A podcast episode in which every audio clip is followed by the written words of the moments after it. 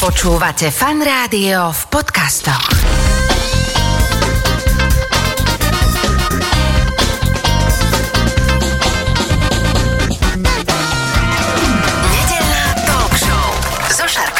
Počúvate fan rádio nedelnú talk show. V tejto chvíli už oproti mne štúdiu fan rádia sedí môj dnešný host. Budeme sa rozprávať o kuchynskom odpade, o bioodpade, respektíve e, čo sa s ním vôbec deje, keď to teda nejakým spôsobom oddelíme od toho bežného komunálneho odpadu, aké sú možnosti. No v každom prípade Miroslav Maričák, zdravím vás, vítajte. Dobrý deň prajem všetkým poslucháčom. Dobre, Ranko, takto taká téma predobedná, že čo s odpadom, lebo teraz aj ľudia pripravujú obedy a práve pri príprave jedál vzniká oh, presne to, čo vy potrebujete, to znamená kuchynský odpad, to znamená rôzne šupky, rôzne zvyšky z jedál po obede vzniknú a trošku začnem vámi, dobre, lebo ja keď som si vás tak nejak našiel, že čo ste, kto ste, že taký nejaký váš background, tak vy ste vlastne ako keby architekt pôvodne, áno? Áno, mám vyštudovaný urbanizmus, ale robil som vlastne stavby golfovej ihriska riadil som procesy výstavby, čiže týmto procesom som celý prešiel. No a ako vás vtiahli, že odpady, že odpady je to, že čo by vás malo tak nejako, že teraz e, tak živiť, že úplne pohltiť, že ničomu inému sa nevenujete? V každej profesii, aj t- moji partneri, ktorí robia na iných profesiách, tak v každej vzniká nejaký odpad a my potrebujeme ako svojmu podnikaniu aj niečo, čo má nejakú nastavbu, čo má ekologický zmysel. A vždycky nám vadilo, že proste ostáva niečo po nás a nedá sa to využiť tak zmysluplne, aby sme s tým pracovali ďalej táto téma zaujala, ale ja som sa v živote stretol eh, s niekoľkými prípadmi, ktoré ma potom naštartovali rozmýšľať o tejto téme a vybral som si v tomto prípade biologické odpady. OK, no poďme možno tak sa pozrieť na tie odpady, že my tvoríme rôzny odpad, taký odpad, ktorý sa dá recyklovať.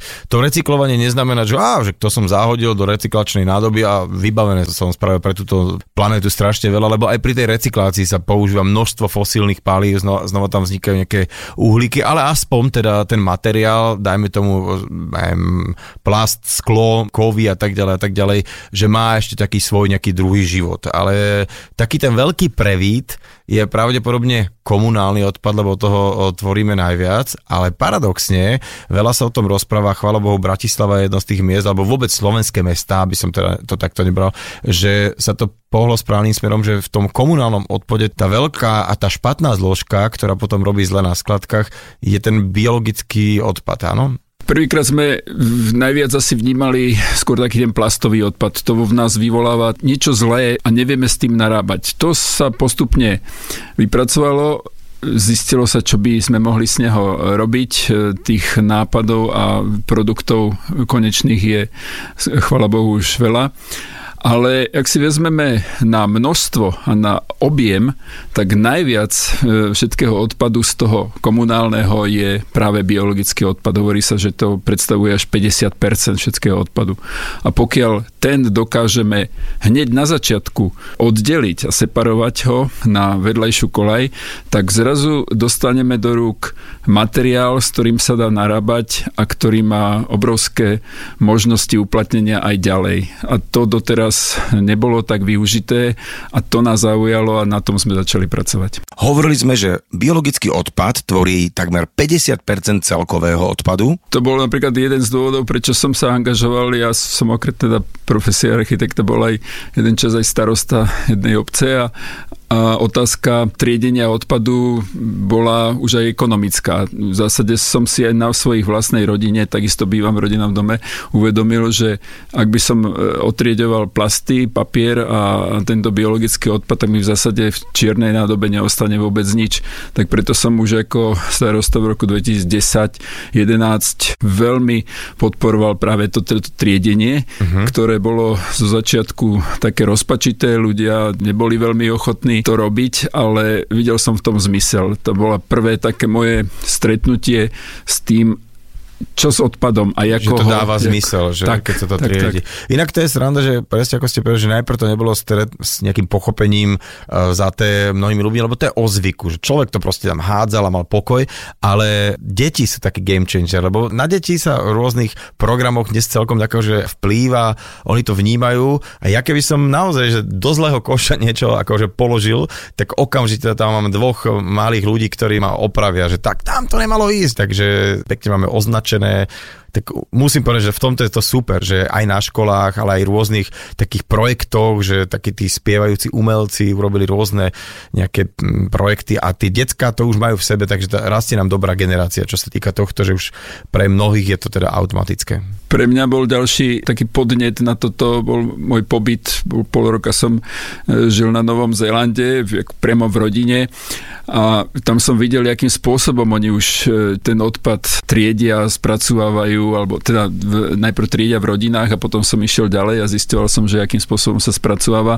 Oni vyslovene ešte aj ten kelimok z jogurtu upratali mlieko zvlášť, toto zvlášť, každú kostičku papiere odbalovali z nejakých darčekov a tak ďalej. Proste videl som, že je to veľmi dôsledné, áno. No a bavíme sa teda o tej zložke biologický odpad alebo biologicky odbúrateľný, tak ho volajú.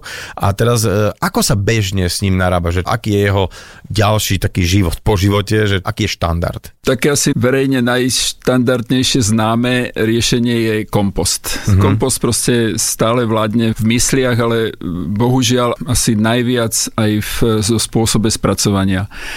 Kompost však ja ho nezatracujem, je to výborná vec, proste tú biologickú zložku potrebujeme dostať do pôdy. Len aj ten treba vedieť spracovať. E, môj otec tiež má na záhradke taký kompostovač, ale e, tiež si uvedomuje, že proste keď ho tam má pol roka, musí ho prehadzovať, musí ho niečím podporiť a, a tak ďalej. Je to proste robota. Ale ešte na tej záhradke a na tom balkone sa to dá, ale keď začneme hovoriť o tisícoch tonách, tak to už je proste horšie. A kompostovať aj toto bez odborných znalostí, bez odborných strojov, bez odborného nejakého narábania s tým kompostom, tak nevyužijeme jeho potenciál a zároveň spôsobíme aj to, že len tak voľne pohodená hmota na ploche zase vypúšťa, je to jeden z najväčších znečisťovateľov eh, CO2, metánu, ktorý ide do vzduchu. Mm-hmm. Ak ho nezachytíme hneď na začiatku, tak vlastne ho všetko púšťame do vzduchu. Načali sme takú vec, že ani kompost nie je úplne takoutou najhodnejšou cestou. Teda, ak e, s ním vieme zaobchádzať tak, že ho zapracujeme do pôdy, tak je to OK, keď sa vieme oň postarať. Ale inak on dokáže vyprodukovať e, tiež veľa CO2 a metánu, ktoré potom končia vo vzduchu. Druhý faktor je tam ten, že viete, máme obdobie melónov, máme obdobie paradajok, potom e, jesenného lístia a tak, ak sa donesie ten kompost, tak on má takú tú skladbu takú jednorázovú a, a, a není premiešaný, nie je tam všetkého možného na jednej kope, či by ste to mal miešať. Kompoza sa, ďalší faktor je to, že to tam strašne dlho by mal pôsobiť. Sa hovorí od troch do 1,5 roka, najlepší možno, že viac ako rok. Takže rok vlastne budete to kopiť, kopiť, kopiť mm-hmm. a mhm. až potom môžete v zásade odoberať ten kvalitný kompost, ale za ten rok musíte s ním proste pracovať. musíte mať, pracovať.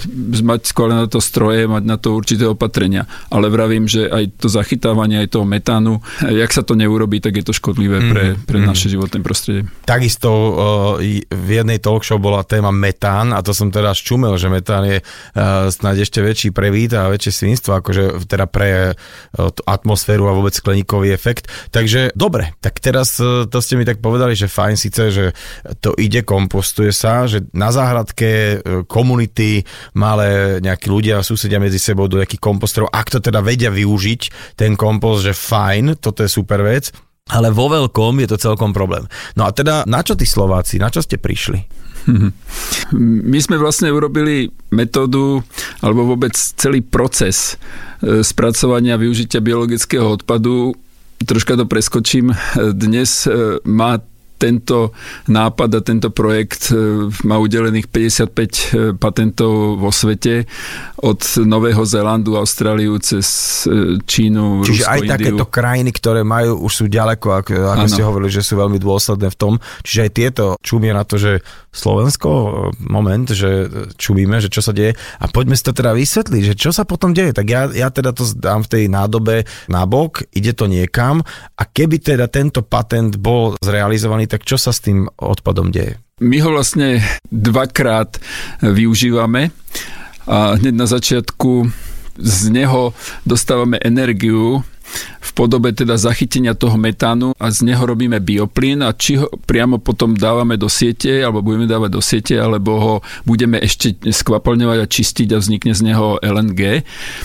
Takže to je jedna zložka. Čiže- z toho čiže si vieme vyrobiť... To je aj- nejaká technológia, hej? Áno, je to technologický proces, ktorý vzniká v suchej alebo mokrej fermentácii, uh-huh.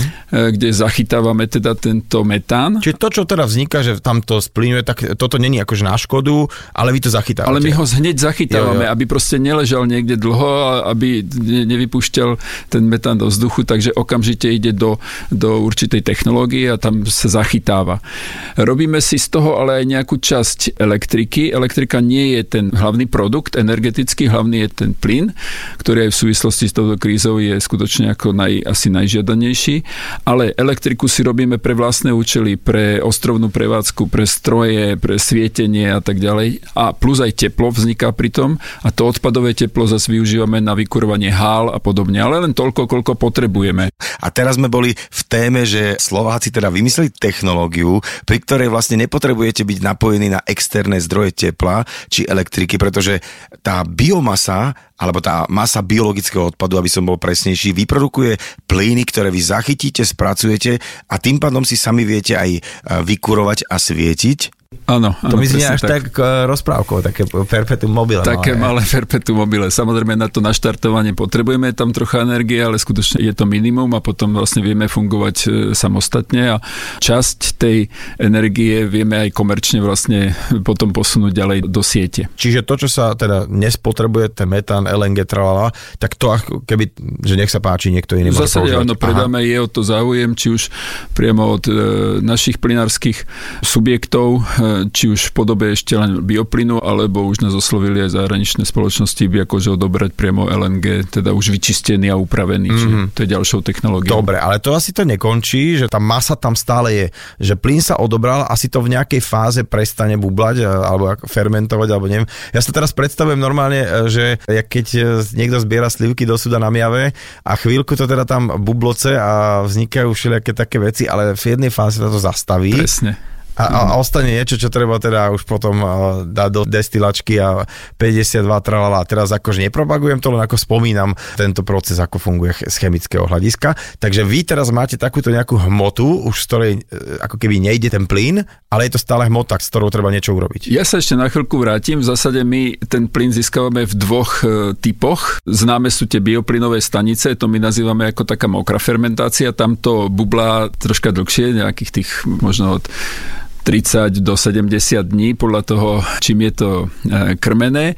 Z toho sa získava ten bioplyn, ale zároveň e, tým sme zistili, že tých biologicky rozložiteľných odpadov je veľké množstvo, sú veľmi špecifické. Nie každý sa hodí práve do tej bioplynovej stanice. Nie každý má takú energetickú výťažnosť, nie, ťažšie sa spracováva, takže v zásade máme ešte ďalšiu metódu, ktorá je súčasťou práve tohto patentovaného procesu a to je tzv. suchá fermentácia, je to systém určitých kontajnerov, do ktorých vieme veľmi špecifické odpady, lebo sa tam občas zavolajú, ja neviem, z pivovaru máme tu dva kamiony nejakého pivovarnického odpadu a potrebujeme to spracovať. Čiže vy to takto akože beriete, o, že, čiže ľudia sú aj radi, alebo takí, čo tvoria veľa biologického odpadu, že majú to kde nejak zmysluplne, ako sa toho zbaviť, hej? Áno, taký štandardný, čo je, tak áno, je taká, tá, tá bioplynová stanica je taký štandard, ale v zásade sú aj veľmi špecifické, je ich málo a tie v zásade nevedeli doteraz spracovať, tie končili tiež na skladke, lebo treba neboli tak efektívne možné ich spracovať a my vlastne ponúkame aj takéto riešenie, kde ten proces je dokonca urýchlený. Je to riadené počítačom v tých kontajneroch a je to nastavené na 21 dní, čiže mm-hmm. za 21 mhm. dní dokážeme z toho biologického odpadu tým, že je tam vyhrievaná podlaha, že je to kropené a podobne, tak z neho dostaneme veľmi rýchlo a efektívne tento bioplyn. Vyzerá to tak, že tá technológia, o ktorej sa rozprávame, tak naozaj vo svete o ňu záujem, ale Slovensko ako keby nejak tak uh, spinkalo. Uh, a kedy ste vlastne vy zostrojili túto technológiu? Bohužiaľ, svet nestojí a my sme to vymysleli v roku 2016. Tento proces sme Aj nestojí, ale tak máte tam tie patenty, takže asi dajme tomu na tom Novom Zelande, v Číne a ja neviem, hoci kde po svete to budú robiť uh, ako vy. Alebo Môže sa stať, váže, Ale že tuto nejak na Slovensku, že to nejak nejde, takže je to o legislatíve alebo o tom, že by, že by proste mal mať táto krajina, tí páni, čo teraz v kúse riešia, že kedy budú voľby a tak, že čiže asi tam by to malo prísť, že tak ako sa zaviedlo nejaké separovanie alebo nejaké triedenie, tak jednoducho, aby toto uh, bol nejaký štandard, aby sa vlastne nemíňalo a aby sme zase aj regenerovali pôdu legislatíva myslím, že je nastavená zase aj dobre. Legislatíva tomu nahráva, že poďme to triediť a poďme to maximálne využiť všetky teda odpady. Ide o to, že aká je prijatá politika spracovania tohto biologického odpadu. E, teraz vidíme, že vzniká množstvo projektov, ktoré ho len e, premienia na energiu či už do spalovní. Ja nie som úplný odporca ako spalovní, ale skôr takých materiálov, ktoré už nevieme ináč e, ako použiť ale tento biologický odpad má ďaleko väčší potenciál a sa nám zdá e, veľmi neefektívne ho len páliť. Mm. Takže my sme, áno, vieme z neho získať energiu práve tým zachytávaním metánu, ale ďalej hmotu by sme chceli spracovávať trocha ináč. Predstavili sme to na pomerne najvyšších poschodiach našich ministerstiev. Zatiaľ tá odozva e, nebola, myslím si, adekvátna, ale tak môžeme jedine dúfať, že sa to dostane aj k nám, ale zo zahraničia skutočne máme veľké ohlasy. Predstavili sme náš projekt e, v Paríži na najväčšej svetovej výstave ekologickej v Bruseli, v Portugalsku, boli sme s vládnou delegáciou s pani prezidentkou v Taliansku, e, oslovujú nás proste niektoré subjekty a chcú nás pribrať do rôznych výskumných tém hmm. ako holandská, švédska, škótska univerzity a chcú vedieť o tom viacej a chcú sa nás zapojiť vlastne do určitých určitého procesu hľadania, ako spracovávať tento biologický odpad. Ako sme už spomenuli, o tú vašu technológiu už prejavili záujem pri tom vývoji aj zahraničné univerzity, ale je až neuveriteľné, ako to celé začínalo, ako nejaká partička nadšencov, ktorá vyzerala, že ide vynájsť žiarovku niekde na starých strojoch z Zaježovej, kde si uh, na poli začínala. Aké to bolo? Áno, vyhľadali sme taký starý kravín, ktorý už sa nepoužíval a v tomto brownfieldu. To je tiež náš prístup určite určitým spôsobom, že, že nechceli sme stavať závod na zelenej lúke, ale teda našli sme areál, ktorý bol tak troška mimo obydlia, lebo vždycky tam tie protesty potom vznikajú, ale že dajme ho trocha do poriadku. Ale sme si uvedomili veľký potenciál takéhoto projektu, lenže sme si uvedomili aj, že bude finančne veľmi náročný a aby sme mali ale istotu, že ideme správnym smerom, tak na začiatku sme si povedali, že musíme to urobiť aspoň nejakú vzorku, proste pár tón a tie dať do pôdy a dať do laboratórií, aby sme vedeli, že či, či vlastne to, čo ideme vyrobiť, či bude správne a že či sa to dá vôbec. Takže my sme to nazývali taká lopatová metóda, že sme proste za, našli si nejakú staršiu technológiu, do ktorej sme to dávali tými lopatami. Vysušili sme to na rôznych strojoch a áno, sú, to, čo ste spomínal, tak sa nám stalo, že na starých družstvách sme potrebovali teraz miešadlo rôznych takýchto tuhých látok a tam im to niekde hrdzavelo v kúte, došli sme za tým vrátnikom, to družstvo už bolo v exekúcii a neviem kde a sme sa opýtali, že či by sme si to mohli zobrať, tak za flašu borovičky zase nám to dal. okay. Naši strojári to dali do poriadku a v zásade na tom sme urobili prvé tony toho biouhlíka po rôznych pokusoch a v zásade sme presvedčili aj dve privátne farmy spolu s pánom profesorom z univerzity, aby sme to mohli aplikovať a potom sme sledovali, jak sa to vyvíja. A keď sme zistili, že teda sa to dá, je to účinné, tak sme zastavili celé, zrušili staré haly, zbúrali a teraz staviame vlastne úplne nový závod pre veľkú produkciu. Teraz presne ako mi to hovoríte, tak ja normálne mám takú reminiscenciu spred asi roka a pol, kedy som sa tu rozprával s jedným pánom profesorom z Technickej univerzite o tom, ako Slováci vyvinuli a vymysleli taký bioplast, proste, ktorý má také akože fakt, že využitie geniálne. Počúval a, som túto reláciu so záujmom a, a toto je presne tá dole. vec, že, že klobúk dole aj pred vami, že teda na Slovensku sú takíto nadšenci, takéto týmy, ktoré v podstate zo starého kravína s technológiou naozaj vedecky podloženou, kde teda sa spolupracuje s vysokými školami, s vedcami, nakoniec vznikne niečo, o čo má naozaj, že polocivilizovaného sveta totálny záujem. A teda ja už len držím palce, aby aj tuto niekto prestal riešiť tieto nejaké ega a blbosti a začal riešiť naozaj to, čo treba. A vlastne poslucháčom, ak teraz dovárate ten obed počas toho, ako sa rozprávame, tak e, normálne nevyhoďte to niekam do čiernej nádoby, pekne to dajte nabok, pretože naozaj svíta na dobré časy, to znamená, že ten váš kuchynský bioodpad zrazu o, začne dávať význam aj čo sa týka energie, ale hlavne čo sa týka obnovy kvality pôdy. Tak veľmi pekne ďakujem za váš čas. Ja len teda pripomeniem, že dnes sme sa rozprávali o takých tých nových technológiách, víziách, ale v podstate už aj zavadzanie do praxe toho, že čo by sa dalo s tým množstvom odpadu robiť e, s Miroslavom Marinčákom. Ďakujem pekne za čas. Ďakujem aj ja a verím, že tento rozhovor ľudí primeje k tomu, aby začali s týmto odpadom narábať veľmi efektívne. Počúvate fan rádio nedelnú talk show. V tejto chvíli už eh, v našom štúdiu sedí oproti mne vysmiatý, ona nevie byť iný ako vysmiatý. Ako som spomínal, zakladateľ programu Buddy a budeme sa o tomto programe rozprávať v podstate až do 12. Takže Lácko Košár, ahoj, vítaj, ahoj. Dobrý deň, ahoj. Nedela do obeda, aké iné nedelné do obedia mávaš, keď nebývaš vo fan rádiu, že nejaké víkendové zvyky? Moji rodičia sú eh, v Bratislave, takže držíme tú peknú tradíciu nedelného obeda okolo 12.30. Ach, takže ty odtiaľ to normálne, akože preto si takýto, že takéto lačné pohľady dávaš, pretože 12.30 ťa čaká polivočka na stole. Mal som už vločky a kávu, takže dobre sa cítim a to do obede sa snažím, už je slniečko, trošku meditovať, e, poďakovať sa všetkým vesmírnym silám za to, že žijem a že čo dnešok prinesie, takže pripomenie si vďačnosti za dary, ktoré mám, sa snažím v nedelu do obeda. No to je aké pekné, takže počujete, tak si pripomeňme, čo všetko sa nám dobre deje v živote. A ono, aj keď sa človeku zle deje, tak ako vždy je tam kopec toho, to za, čo, za čo je poďakovať. No ale poďme sa práve, ako sme si krásne otvorili túto tému, rozprávať o tom, čo ty robíš a to je ten projekt Buddy. Ja len takto to v krátkosti predstavím a ty to budeš potom košatiť.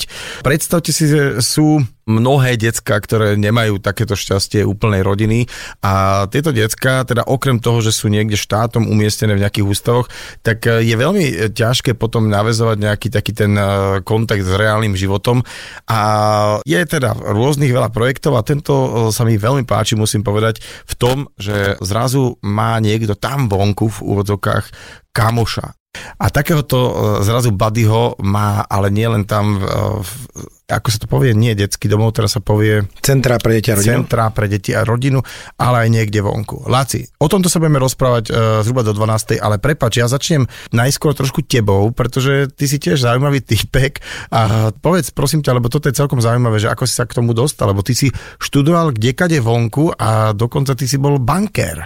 Takže ako ťa to k tomu zaviedlo? Tak poďme na tvoj príbeh. Už si povedal si z Bratislavy. Ty brďo, uh, to je obrovský oblúk tých pár rokov dať e, do pár viet.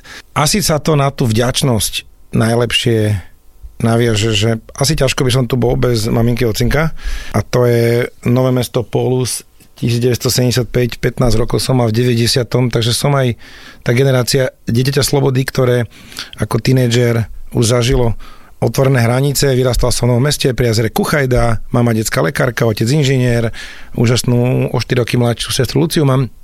Čiže veľký dar, že som mohol vyrastať v rodine, vidieť zdravé zvyky starajúcich sa rodičov, ktorí mi dali šance. Asi je to v DNA mňa, moje sestry, aj snažíme sa v bády to držať ako hodnotu. Um, fascinuje ma, koľko šanci som dostal, koľkokrát som mohol chyby spraviť ale dostal som šance na vzdelanie, mohol som chodiť na umeleckú, sochy robiť, e, na šport, čiže tých prvých 15 rokov detstva, krúžky a dôvera, opora rodiny. Poďme na rok 2006, ty si si vraj kúpil korálky a to bol pre teba zlomový bod? Asi určite áno, nedá sa na to nič povedať, iba že určite môj zlomový moment v živote. Čiže je to dva roky približne potom, ako mi skončila londýnska časť mojej práce. S sme sa nezhodli, zamestnanec musí ísť. Poplakal som si v Londýne, no dobre, však bankárov bude treba, asi skúsim to na Slovensku. Kamož ma zavolal, pomôž tu s nejakými projektami, vieš robiť s financovaním, tak som sa naučil, ako sa pomáha krajinám až firmám riešiť financie. Tak som pomohol s jeden dvoma projektami, niektoré nevyšli, niektoré vyšli. No a po jednom, ktorých vyšiel, som bol v jednom nákupnom centre v Bratislave a boli tam deti pri schodoch a mali pred Vianocami rozložené koraliky a ja som si za tisíc korún kúpil, ešte boli koruny, a už som išiel preč a tá pani povedala, nie, nie, nie, to nemôžete, príďte k nám do centra pre deti v Biskupiciach, príďte sa pozrieť, spoznať. Ja že? OK. No a prišiel som, no a tam sa stala tá zázračná vec. Neviem, ako ty konáš, keď nevieš, ale vtedy ma to napadlo, že prepašte, vôbec neviem, ako vám môžem pomôcť. A tá pani ako keby vytvorila objednávku na celý zvyšok môjho života. Vymyslíte kvalitné trávenie voľného času pre tieto deti mimo brán detského domova alebo centra. Bodka, že? OK, pekný deň, išiel som späť, mal som parťaka Maťa Liptaka, Maťo, poďme niečo vymysleť. To som mal tu moju malú slovenskú e, poradenskú e, firmičku, s ktorou som sa živil. Môže, že urobíme tábor 4 živly na Liptove, dali sa dokopy partia dobrovoľníkov, sestra priletela z Kostariky, kde bola vtedy konzultantom. To bol začiatok vzniku názvu nášho občanského druženia Provida, ktoré to vlastne lebo Kostaričania majú také heslo, že pura vida a sa mi to páčilo, že dobrý život, tak som to polatinčil, e, e, pojuhameričil a urobil som z toho provida, že tak sme tu pre dobrý život. No a na tom tábore v Liptove sme tie deti prvýkrát spoznali. Boli tam aj menšie deti, aj stredné, aj puber, puberťaci, aj starší, 19-20, že ty, prečo? aký svet? Jedni chceli pomať umieť auto, jedno dieťa sa tam rozbehlo, a sme zostali z toho takí, že wow, berú našu dobrovoľníckú energiu, náš čas má veľký zmysel a napadlo nás, a tam nám aj podali potom tí vychovateľia, že jasné, zručnosti im posilniť a, a veľa rokov sme potom robili víkendové zážitkovo vzdelávacie také víkendovky, kde sme im pomáhali, ako si nás prácu, ako si nás bývanie. Tu sa asi bavíme o takých deťoch, ktoré už majú ten vyšší vek, že nebavíme sa o úplne maličkých deťoch. To sme my nevedeli. My sme v tom roku 2006 až nejakých 2013 len boli dobrá energia, vzdelávačky pre to deti. A netušili sme ešte, čo vlastne im mm-hmm. chýba. Čiže teraz prepáč, teraz to je tak akože v tom, že chceš niečo dobre robiť, máš e, nejaký voľný čas a nejakú energiu, tak si povieš, že niekto, dajme tomu, chodí str- sadiť stromčeky, niekto venčiť psov, niekto čo, čokoľvek. Áno, akože, tak, poďme robiť víkendy s deťmi. Pomáhať. Áno, hej, že ty a ja teraz poďme teraz dobre. do Malaciek a niečo spravíme. Dobre. Šarkaniadu. Dobre, a kedy sa to celé zvrtlo? Ja už som to chcel v roku 2013-2014 takmer zabaliť. Mal som teda aj toho podnikateľského ducha, pozeral som sa aj trošku na čísla, koľko nás stoja tieto víkendovky koľko deťom pomáhame, ja že ľudsko, že pomáhame malému počtu deťov. Je, je toto naozaj, čo tie deti potrebujú? Tak sme to nejak mapovali aj, že čo by sme mohli. A vtedy som stretol jedného z našich prvých dobrovoľníkov, ktorý mi hovorí, že náhodou, že Láci, ja, však ty si chcel robiť veľkú organizáciu, veľa deťom pomôcť a ja som chcel iba s mojím chánom tráviť pravidelne čas. A vtedy mne padlo ne jablko, ale celý melón z toho stromu melónov na hlavu, že to je ono ja musím nájsť teba, Šarkana, ktorý chceš v Malackách tráviť pravidelne čas jedným tínedžerom, spojiť vás, musí byť správny človek a potom odísť od toho a nechať, aby ten vzťah vznikal medzi vami. A to bol ten obrovský zrád roku 2014, keď sme sa absolútne zafokusovali iba na nájdenie tých ľudí, ktorí pravidelne totižto, pravidelne vedia dávať ten chýbajúci, individuálny, neplatený, čistý, láskavý, priateľský čas – Čiže nie vzdelanie je to, čo treba im tým deťom dať, ale tú pozornosť, individuálnu časť a cez to potom im naozaj pomôžeme. Ak by sme sa opýtali hociakého detského psychologa, čo potrebuje dieťa najviac od rodičia, tak každý by asi povedal, že spoločne e, strávený čas a takú tú prítomnú pozornosť, že v podstate môže dostať akýkoľvek darček, môže chodiť na akýkoľvek krúžok, ale na konci dňa to bude naozaj o tom, že koľko času a pozornosti obyčajnej takej tej uh, pozornosti dal rodič tomu dieťaťu. A to sú veci, ktoré sa v bežných rodinách by mali diať, ale pri deťoch z tých centier pre deti a rodiny to sa veľmi ťažko má ako udiať. No, bodka, na to není čo povedať. Proste život je čas. Aký je, taký máme život. No a tieto deti nemali to šťastie. Proste sa narodili do komplikovaných vzťahov rodičov pre rôzne dôvody, či už chudoba, nezamestnanosť, kriminalita. Tie deti zažili ťažké situácie, áno, od násilia po... Veľmi ťažké. A potom štátom väčšinou odobraté vyrastajú v ústavnej, tam vychovatelia robia maximum, áno, chodia do školy, majú kde bývať, majú čo, je to veľká vec oproti mnohým krajín sveta, kde deti, kde rodičia nie sú, či už pre ekonomicko-sociálne dôvody, alebo v mnohých krajinách, je to HIV vojna. Tam nie sú tieto centrá a tí vychovatelia dajú čo vedia. Ale individuálny čas, jeden na jeden mimo, že ideme na prechádzku okolo záujmu dieťaťa, že to dieťa ti povie, ja by som si rád teraz len tu sedel na lavičke a pozeral na kuchajde, ako sa to vlní, že? OK, pohoda. Takže toto magično Buddyho je v tom, že iba byť spolu je zázrak.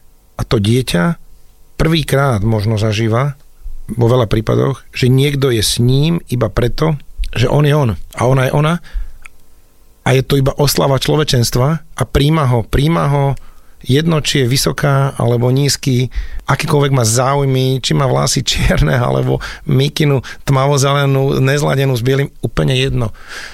A toto bytie spolu je potom základ pre dôveru. Ten čas sa potom konvertuje, že to dieťa postupne začína vidieť, že hm, toto je dospelý, ktorý mu môžem veriť, ktorý tam je, je zodpovedný. Dohodneme sa, že príde stredu a, a príde v stredu. A povie, a, ale a na ďalšiu stredu. A to dieťa nezažíva sklamanie, ale zažíva, postupne sa otvára, začína dôverovať, áno. Či je to prvý pol rok, niekedy je to 3 mesiace, niekedy to môže aj rok trvať. A potom okolo zájmu dieťaťa, lebo cieľom je, aby není adopcia, cieľom není aby išlo do rodiny k tomu.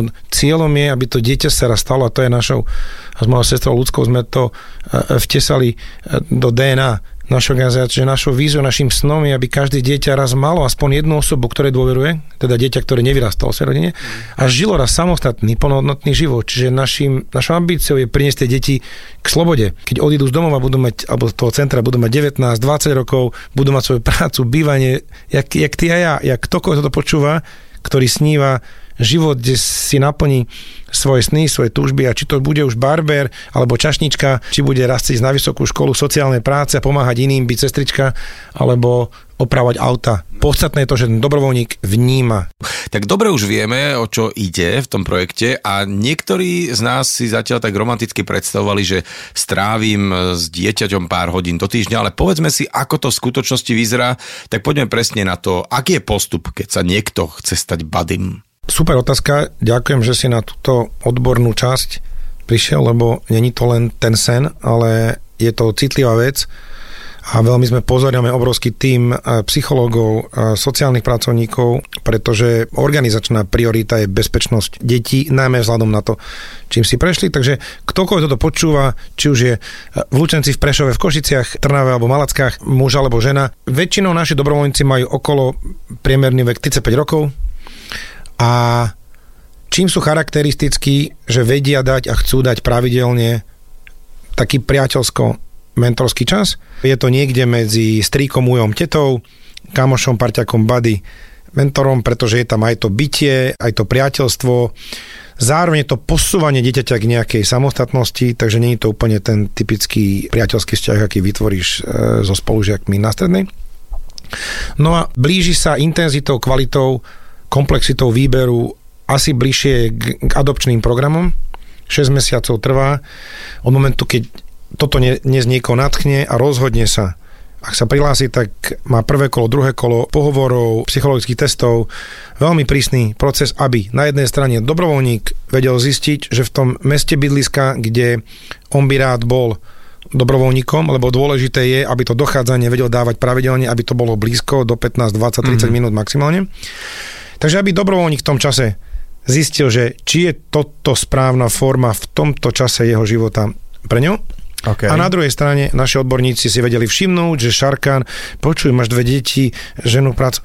si si istý, že každú stredu okolo tretej vieš ísť tráviť s ďalším človekom a ty zistíš, hm, no neviem, porozmýšľam, alebo zistíš, jasné, mám tak nastavené, stredy mám vždy voľná a viem. Čiže my máme ľudí, ktorí sú aj bezdetní, a majú aj svoje rodiny, ktorí sú dobrovoľníci, takže není na to takéto master pravidlo. Poďme teraz ešte k tej veci, čo si povedal, že 6 mesiacov. Čiže ja sa teraz rozhodnem, že počúvam to teraz a že fíha, tak ty vole, to je fakt dobrá vec a robil by som dobrý skutok. Čo sa tých 6 mesiacov deje teraz, bavíme mm-hmm. sa pre toho buddyho? Tak keď zajtra ráno vyplníš tú prihlášku, trvá približne 45 minút, tak ona príde k nám do organizácie a tam ju začína vyhodnocovať náš tým. Máme kombináciu psychológov, projektových manažerov, odborníkov, ktorí vyhodnotia aj vhodnosť, že si teda e, naozaj bývaš v Malackách a my potrebujeme chlapa dobrovoľníka pre chlapca v Malackách. A potom, keď sedia tie základné veci, tak začína séria pohovorov e, s našim výberovým tímom a keďže chceme, aby tam bol aj čas pre teba, aj čas pre nás a malo to nejakú postupnosť, tak ide nejaká prvá séria rozhovorov, a druhá séria a kombinácia online a osobne. Ak ideš ďalej, v každom kroku potom doplníš nejaké údaje, vypíš registra trestov, áno, bezúhodnosť a tak ďalej. No a keď nakoniec prejdeš, tak potom dostaneš od nás školenia, aby si lepšie rozumel, čím tie ti prešli, ako vyrastajú v tých centrách. Čiže je to v podstate taká príprava na tie stretnutia s dieťaťom, ale zároveň hlavne pomoc budúcemu bady môže, čo môže očakávať. Tak dobre, už som buddy, ale podľa čoho ja viem, aký program mám dieťaťu, uh, s ktorým sa stretávam, vytvoriť? Skúsim to najpodstatnejšie. Ty máš jak starého syna alebo dceru? 5 a 11. Tak zoberme si tú 11-ročnú, pozrie sa na ňu nejakú sobotu po obede. Čo máš chuť dnes robiť? A ona ti povie, poďme pozrieť tie kačky na kuchajde. OK. Alebo ona ti povie, oci, oci, oci, videla som tú perfektnú výstavu, som počula, alebo že, že v kine hrajú to a to. Okay. A, to, Čiže... a, takže na jednej strane si pozorný a potom si spomenie, že ti pred dvoma týždňami vrávala, že mm, nejde mi tá matika oco. A ty, že tie kačky počáma, že Miška, že vymýšľam si meno. A že, že a nechcela si tú matiku trošku, že nedáme, že trošku popočítame, že mal som taký nápad, som si to pozeral, mám takú fintu možno a potom po ceste e, sa pozrieme tie kačky alebo to kino. Až dobre, oci, dobre, dobre. Čiže ty vieš, že prvorady je záujem dieťaťa, nejde to o to, že ty sa nudíš sám bicyklovať na hrádzi. Takže nemá to dieťa, ten mladý tínedžer byť tebe, parťakom na tvoje záujmy, ale ty si pre ňo, si pozorný a keď on tak cíti, že takhle sa flákajme, ja som 7 rok pre chalana takýmto bady a častokrát bolo, sme sa sadli na kávu. Na nákupnom centre sme nechali čas plynúť a ja som to volal iba flakanie ale bol to len čas spolu, nemal agendu a cestou, keď som ho späť, mi pustil, počujem, je to táto nová pesnička R&B, alebo tento hip-hop si nový počul, tohto vlastne ho učil o hip-hope a on sa cítil vo svojom flow a mi tam dal ešte nejaký, nejaký repový vibe a, a to je to, hocičo. Mm. To je to podstatné, že, že keď sa ty nastavíš na hocičo a potom prichádza do posúvania, čiže po nejakých rokoch, samozrejme, keďže ty chceš byť to dieťa, tak sa spýtaš, no čo, tak ideš na tú školu, alebo chceš byť čašnička, alebo sestrička, alebo nevieš a takže nemáš tlačiť, je to jeden z parametrov, ktoré moja sestra s týmom odborníkov sledujú, aby si netlačil, volá to preskripcia. Čiže aby to dieťa nemalo pocit, že ty mu zase, zase nejaký človek, ktorý mu vypráva, čo má, čo musí, mm-hmm. aby sa cítilo prijaté, Veď skontroluje žiackú knižku a zistíš, tak čo tieto štvorky, a celé čo toto, dvojky, čo, čo, a, a, potom sa na teba nebude tešiť, že zase ďalší človek, ktorý mi hovorí, musíš, lebo detskom fúrne, to musíš a máš a máš mať robotu, máš byť zodpovedný všetko ale ty si pre neho ten jediný človek možno, kde on iba môže byť človekom. Čiže doslova taký parťa, ktorý ho nesúdi a hlavne nesekíruje. No, Zaujímavé je to celé. A vrátim sa takým uh, veľkým oblúkom k momentu uh, na začiatku, ako sme sa rozprávali, že si si kúpil tie korálky a následne si si bol pozrieť v centre pre deti a rodinu. A to celé, ako ťa to uzemnilo v realite a mal si vôľu pomáhať. Samozrejme, nie každý je stavaný na to byť buddy. Uh, niekto to môže zistiť naozaj po pol roku, že proste sa na to nehodí alebo nemá dostatok času. Ale dobre, niekedy stačí aj možno len taká maličkosť, dajme tomu poslať SMS-ku v správnom tvare alebo nastaviť si nejaký trvalý príkaz. To je krásne na tom, že keď sa pozrieš na vrste našej spoločnosti a COVID nám ukázal, ako nám dali zabrať vzťahy, že Sme všetci ľudia ako jedna rodina, vidíme teraz je vojna, e, všetci bolíme podobne nejako ináč, každý trošku ináč možno, ale keď bolí, bolí nás to, keď sa tešíme, sa tešíme spolu. Buddy spája viac vrstiev spoločnosti, podnikateľov, manažérov, ktorí možno, že nemajú ten čas prispieť finančne. Našich odborníkov, ktorí dávajú svoju odbornú zručnosť. Potom dobrovoľníkov, ktorí majú rôzne profesie, sú živnostníci, manažéri, ITčkári, dávajú svoj čas a deti, takže vďaka týmto deťom my sa vlastne ako spoločnosť sme bližšie, viac si rozumieme a síce sa nestretávajú priamo náš darca s našim psychologom alebo s dieťaťom, ale keď nám ako organizácii sa im darí vysvetľovať, že nejde zlepšiť a zvýšiť kvalitu života v našej spoločnosti bez spojenia týchto vrstiev, tak cítim, že Bady ako platforma mm. toto dokáže a robí to strašnú radosť, lebo vidím aj posun v nejakej empatii a citlivosti u každej tejto skupiny. Vieš čo, každý týždeň sa mi udeje toto isté a to znamená, že keď sa s niekým úplne parádne rozprávam, zrazu sa pozriem na hodinky a zistím, že, že zase sme to prekecali.